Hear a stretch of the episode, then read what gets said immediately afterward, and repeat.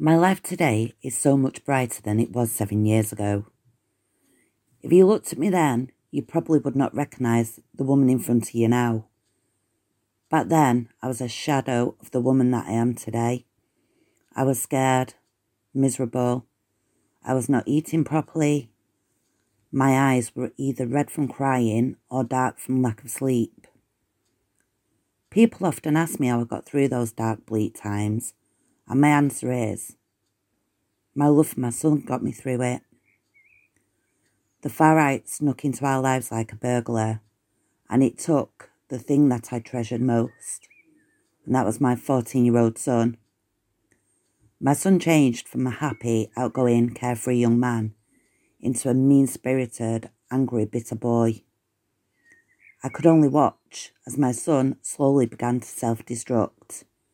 His grades dropped, his relationships with family and friends fell apart, and hatred took over compassion and kindness.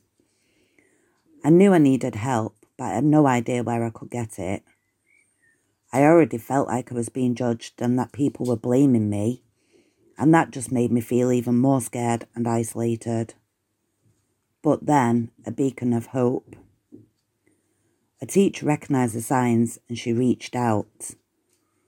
I allowed myself to open up and be honest with her, but that in itself was terrifying.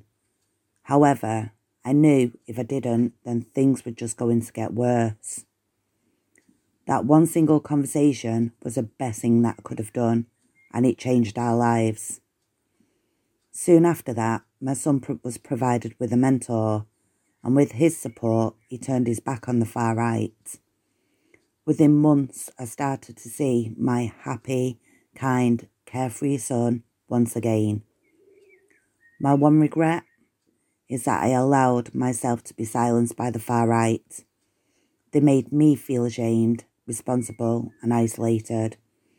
And I wish I would have spoke up sooner instead of allowing them to tighten their grip on my greatest treasure.